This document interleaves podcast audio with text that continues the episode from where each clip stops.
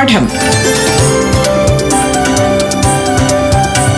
വിദ്യാ കൈരളിക്ക് ഒരു മാതൃകാ പഠനമുറി. പാഠം. നമസ്കാരം പ്രിയമുള്ളവരെ. പാഠം റേഡിയോ ക്ലാസ് മുറിയിലേക്ക് ഏവർക്കും ഹൃദ്യമായ സ്വാഗതം. ഇപ്പോൾ കേരള പാഠ്യതലത്തിലെ ഏഴാം സ്റ്റാൻഡേർഡിലെ അടിസ്ഥാന ശാസ്ത്രം ക്ലാസ് കേൾക്കാം. അവതരിപ്പിക്കുന്നത് അധ്യാപികയായ അനീഷ്യ. പ്രിയപ്പെട്ട കുട്ടികൾക്ക് നമസ്കാരം. പാഠം പരിപാടിയിൽ ഇനി ഏഴാം ക്ലാസ്സിലെ അടിസ്ഥാന ശാസ്ത്രത്തിലെ എട്ടാമത്തെ യൂണിറ്റായ പ്രാണവായുവും ജീവരക്തവും ഈ യൂണിറ്റിലെ അറിവുകളാണ്. കഴിഞ്ഞ പാഠം പരിപാടിയിൽ ഈ യൂണിറ്റിൽ നിന്നും നമ്മൾ ശ്വാസോച്ഛ്വാസം ഉച്ഛ്വാസം നിശ്വാസം അതോടൊപ്പം തന്നെ മനുഷ്യനിലെ ശ്വസന വ്യവസ്ഥ എന്നിവ പരിചയപ്പെടുകയുണ്ടായി. ഒപ്പം ശ്വസനത്തിലെ വൈവിധ്യം വിവിധ ജീവി വർഗങ്ങളിലെ അമീബ മണ്ണിര ഷഡ്പഥങ്ങൾ മത്സ്യം ഉഭയജീവികൾ എന്നിവയിലെ ശ്വസനം സസ്യങ്ങളിലെ ശ്വസനം എന്നിവയൊക്കെ ചർച്ച ചെയ്യുകയുണ്ടായി. ഒപ്പം തന്നെ രക്തകോശ നിരീക്ഷണത്തെക്കുറിച്ച് ചർച്ച ചെയ്യവേ രക്തകോശങ്ങളിലെ വൈവിധ്യങ്ങൾ അതായത് വിവിധ തരം രക്തകോശങ്ങളായ ചുവന്ന രക്തകോശങ്ങൾ വെളുത്ത രക്തകോശങ്ങൾ പ്ലേറ്റ്ലെറ്റുകൾ എന്നീ കോശങ്ങളും പ്ലാസ്മ എന്നിവയൊക്കെ പരിചയപ്പെടുകയുണ്ടായി. രക്തത്തിലെ ദ്രവഭാഗമാണ് പ്ലാസ്മ. മനുഷ്യ ശരീരത്തിൽ ഏകദേശം അഞ്ച് ലിറ്റർ ജലമുണ്ട്. ഇതിൽ മൂന്ന് ലിറ്ററോളം പ്ലാസ്മയാണ്. ബാക്കി രണ്ട് ലിറ്റർ രക്തകോശങ്ങളാണ്. ആൽബുമിനാണ് രക്തത്തിലെ മുഖ്യ പ്രോട്ടീൻ. എന്നിവയൊക്കെയാണ് നമ്മൾ രക്തത്തിന്റെ ഘടകങ്ങളെക്കുറിച്ച് കഴിഞ്ഞ പരിപാടിയിൽ ചർച്ച ചെയ്തത്. ഇനി രക്തപര്യനം. എന്താണ് രക്തപര്യനം? ഹൃദയത്തിൽ നിന്ന് രക്തം ശരീരത്തിന്റെ എല്ലാ ഭാഗങ്ങളിലേക്കും പോവുകയും ശരീരത്തിന്റെ എല്ലാ ഭാഗത്തു നിന്നും രക്തം ഹൃദയത്തിലേക്ക് വരികയും ചെയ്യുന്നു. രക്തം കൊണ്ടുപോകുന്ന കുഴലുകളാണ് ധമനികൾ. രക്തം ഹൃദയത്തിലേക്ക് കൊണ്ടുവരുന്ന കുഴലുകളാണ് സിരകൾ. സിരകളെയും ധമനികളെയും യോജിപ്പിക്കുന്ന സൂക്ഷ്മമായ കുഴലുകളാണ് ലോമികകൾ. ശരീരം മുഴുവൻ വ്യാപിച്ചു കിടക്കുന്ന രക്തക്കുഴലുകളെ കുറിച്ച് നിങ്ങൾക്ക് ധാരണ ഉണ്ടായിരിക്കണം. രക്തപര്യനത്തിന്റെ കേന്ദ്രഭാഗം എന്നറിയപ്പെടുന്നത് ഹൃദയമാണ്. മാംസപേശികളാൽ നിർമ്മിതമാണ് ഹൃദയം. മനുഷ്യ ഹൃദയം നാല് ചെറു അറകളായി വിഭജിക്കപ്പെട്ടിട്ടുണ്ട്. ഇടത് വലത് എട്രിയങ്ങൾ അഥവാ ലെഫ്റ്റ് ആൻഡ് റൈറ്റ് ആർട്രിയ ആണ് മേലറകൾ. ഇടത് വലത് വെൻട്രിക്കിളുകൾ അഥവാ ലെഫ്റ്റ് ആൻഡ് റൈറ്റ് വെൻട്രിക്കിൾസ് ആണ് കീഴറകൾ. വലിയ സിരകൾ വഴി മേലറകളിൽ വന്നു നിറയുന്ന രക്തം ഏട്രിയങ്ങൾ സങ്കോചിക്കുമ്പോൾ അതത് വശത്തെ കീഴ് അറകളിലേക്ക് വാൽവുകൾ വഴി ഒഴുകും. കീഴറകൾ സങ്കോചിക്കുമ്പോൾ ഈ രക്തത്തെ ശ്വാസകോശ ധമനി മഹാധമനി തുടങ്ങിയ രക്തക്കൊഴിലുകളിലേക്ക് തള്ളിവിടുകയും ചെയ്യും. പെരിക്കാർഡിയം എന്ന ഒരു പാളിയുള്ള സ്ഥലം കൊണ്ട് ഹൃദയം ആവരണം ചെയ്യപ്പെട്ടിരിക്കുന്നു. ശരീരത്തിന്റെ എല്ലാ ഭാഗങ്ങളിലേക്കും രക്തം ശുദ്ധീകരിച്ച് പമ്പ് ചെയ്യുന്ന ഈ അവയവം മാംസപേശികൾ കൊണ്ട് ഉണ്ടാക്കപ്പെട്ടിരിക്കുന്നു. ഈ അവയവം മനോനിയന്ത്രണത്തിന്റെ പരിധിക്ക് പുറത്താണ്. ഓരോ മിനിറ്റിലും പുരുഷന്മാർക്ക് എഴുപത് മുതൽ എഴുപത്തിരണ്ട് തവണയും സ്ത്രീകൾക്ക് ഏകദേശം എഴുപത്തിയെട്ട് മുതൽ എൺപത്തിരണ്ട് തവണയും സ്പന്ദിച്ചുകൊണ്ടിരിക്കുന്നു ഈ അവയവത്തെ പണ്ട് കാലങ്ങളിൽ മനസ്സ് എന്നും സങ്കല്പിച്ചിരുന്നു കുഞ്ഞുങ്ങളിൽ ഹൃദയം ഏകദേശം നൂറ്റി മുപ്പത് പ്രാവശ്യം സ്പന്ദിക്കുന്നുണ്ട്. ഓരോ സ്പന്ദനത്തിലും എഴുപത്തിരണ്ട് മില്ലി ലിറ്റർ രക്തം പമ്പ് ചെയ്യുന്നു. അതായത് ഒരു മിനിറ്റിൽ ഏകദേശം അഞ്ച് ലിറ്റർ. മനുഷ്യന് പുറമെ മൃഗങ്ങളിലും സമാനമായ ഹൃദയം എന്ന ആന്തരിക അവയവം ഉണ്ട്. ഹൃദയമിടിപ്പ് പരിശോധിക്കുന്നതിന് സ്റ്റെതസ്കോപ്പ് എന്ന ഉപകരണമാണ് ഉപയോഗിക്കുന്നത്. ഹൃത് എന്ന സംസ്കൃത പദത്തിൽ നിന്നും ഉത്ഭവിച്ച പദമാണ് ഹൃദയം. കേന്ദ്രം മധ്യം എന്നൊക്കെയാണ് ഈ പദത്തിന്റെ അർത്ഥം. ഇത്തരത്തിൽ മാംസപേശികൾ കൊണ്ടുണ്ടാക്കിയ ഒരു അവയവമാണ് ഹൃദയം. ഓരോരുത്തരുടെയും ഹൃദയത്തിന് അവരവരുടെ മുഷ്ടിയോളം വലിപ്പമുണ്ടാകും. ഏകദേശം ഇരുന്നൂറ്റി അൻപത് ഗ്രാം മുതൽ മുന്നൂറ് ഗ്രാം വരെ തൂക്കവും ഉണ്ടാവും. നെഞ്ചിന്റെ മധ്യഭാഗത്തു നിന്നും അല്പം ഇടത്തേക്ക് മാറിയാണ് ഹൃദയം സ്ഥിതി ചെയ്യുന്നത്. മുൻവശത്ത് നെഞ്ചല്ലേ വാരിയല്ലേ എന്നിവയാലും പിറകിൽ നട്ടല്ലേ വാരിയല്ലേ കൊണ്ടുള്ള ഒരു പ്രത്യേക അറയാൽ അത് സംരക്ഷിക്കപ്പെട്ടിരിക്കുന്നു. ഏറ്റവും ഭദ്രമായി പ്രകൃതിയെ സൂക്ഷിക്കപ്പെട്ടിരിക്കുന്ന രണ്ടവയവങ്ങളിൽ ഒന്നാണ് ഹൃദയം മറ്റത് തലച്ചോറാണ്. ഹൃദയപേശിയുടെ പുറത്തെ ആവരണത്തെ എപ്പിക്കാർഡിയം എന്ന് പറയുന്നു.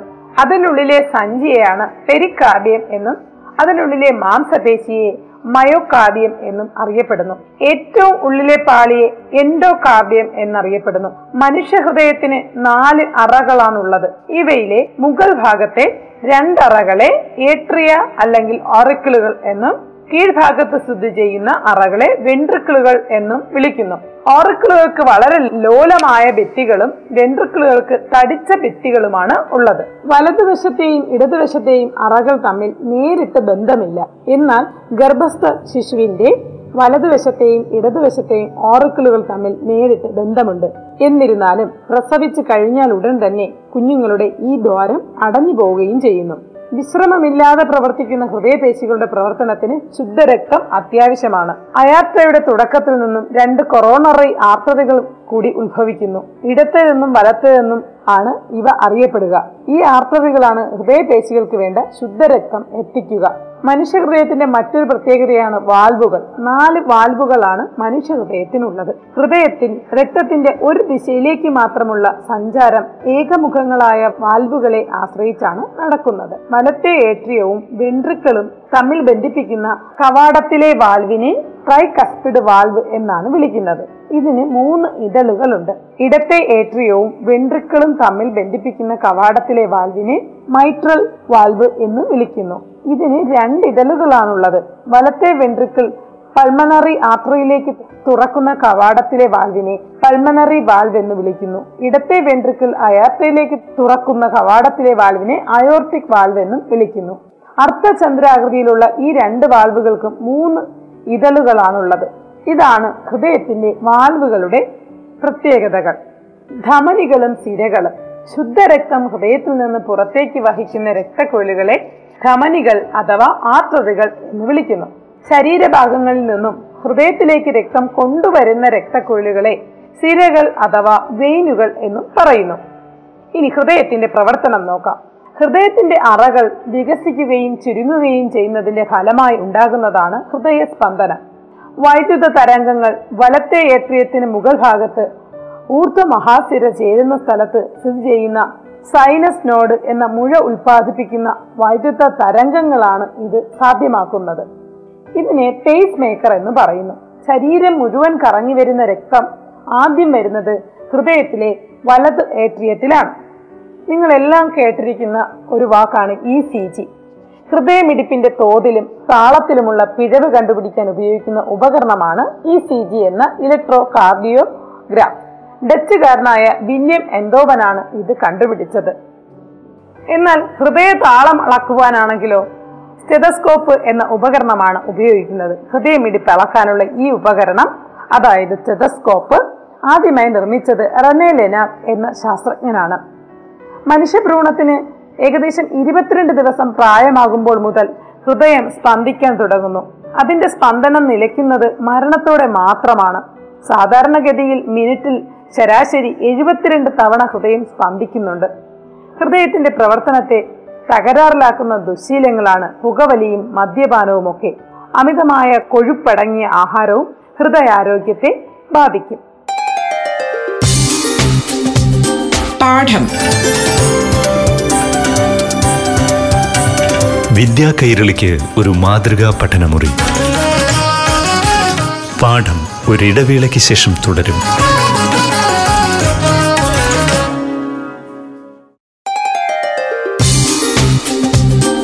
പാഠം വിദ്യാ കൈരളിക്ക് ഒരു മാതൃകാ പഠനമുറി. പാഠം തുടരുന്നു. ഹൃദയത്തെക്കുറിച്ച് സംസാരിക്കുമ്പോൾ ഹൃദയത്തിന്റെ താളാത്മകമായ പ്രവർത്തനം നിലയ്ക്കുന്ന അവസ്ഥയെ കൂടി നമ്മൾ സംസാരിക്കേണ്ടിയിരിക്കുന്നു. അതെ ഹൃദയാഘാതം. ഹൃദയത്തിന്റെ പ്രവർത്തനം ഹൃദയപേശിയുടെ സവിശേഷത കൊണ്ടാണ്. ഹൃദയം നിരന്തരമായി ഒരു പ്രത്യേക കണക്കനുസരിച്ചാണ് പ്രവർത്തിക്കുന്നത്.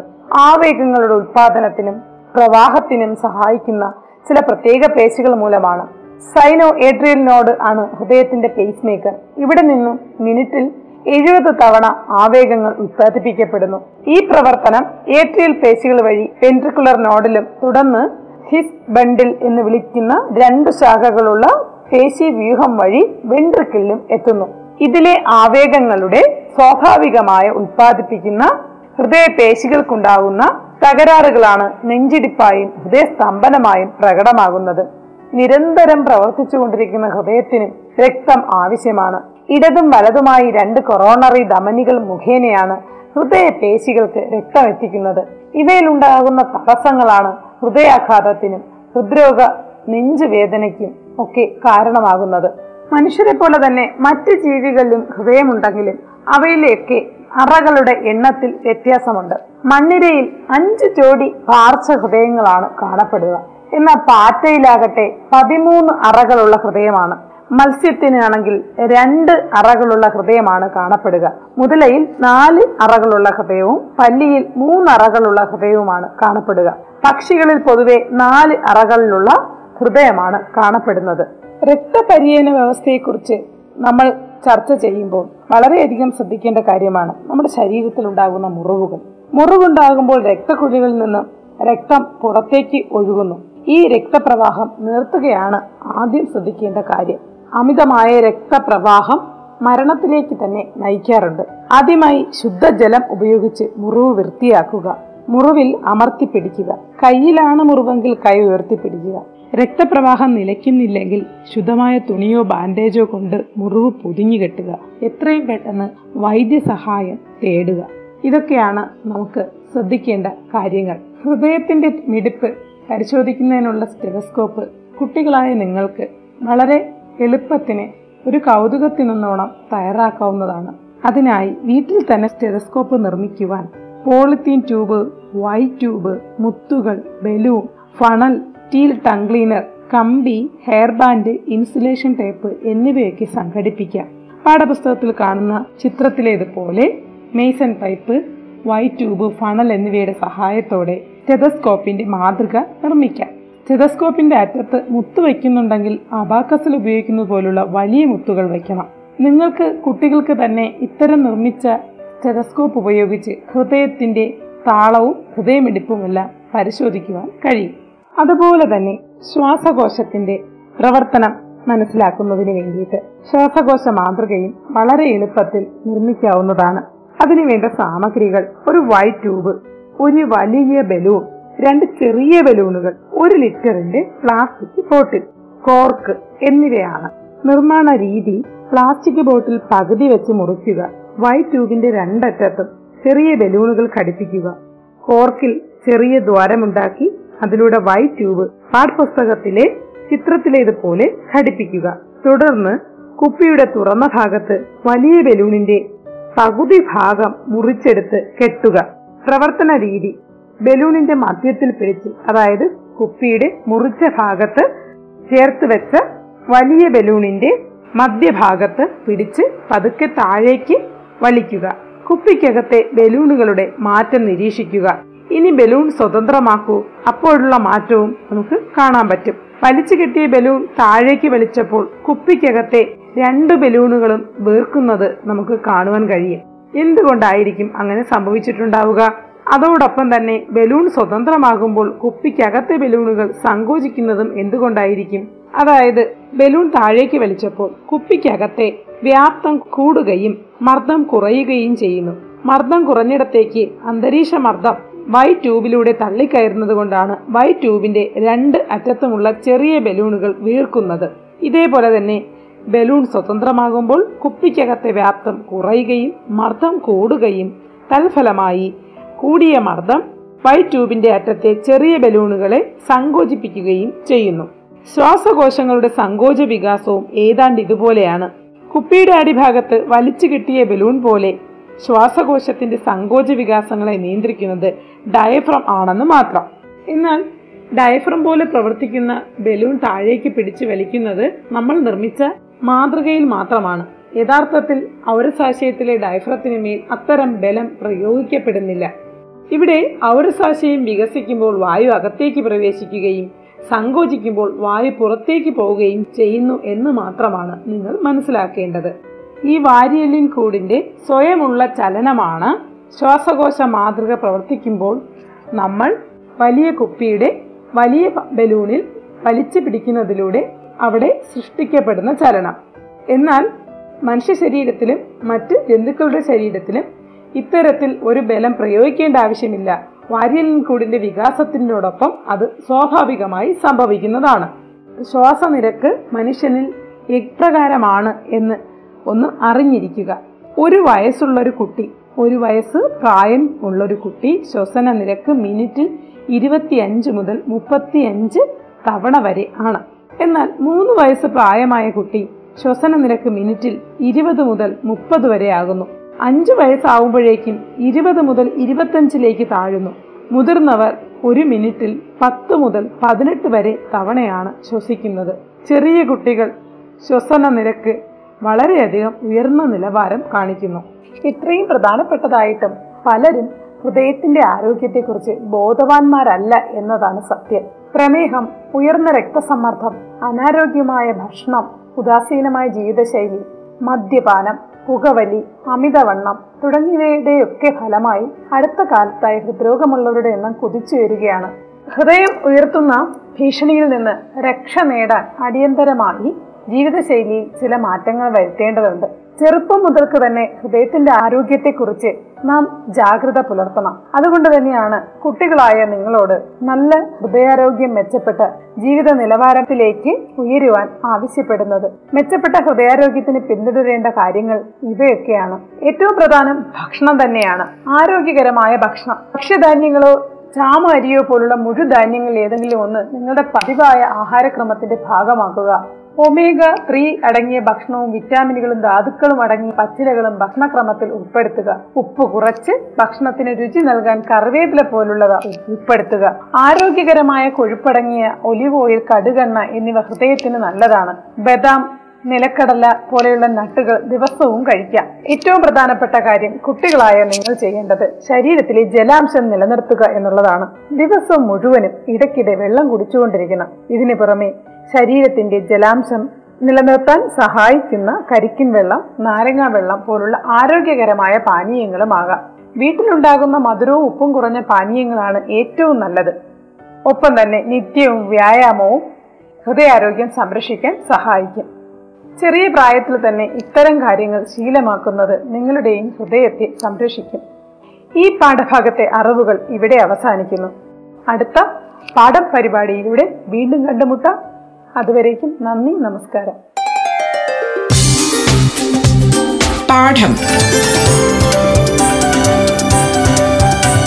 വിദ്യാ കൈരളിക്ക് ഒരു മാതൃകാ പഠനമുറി. പാഠം.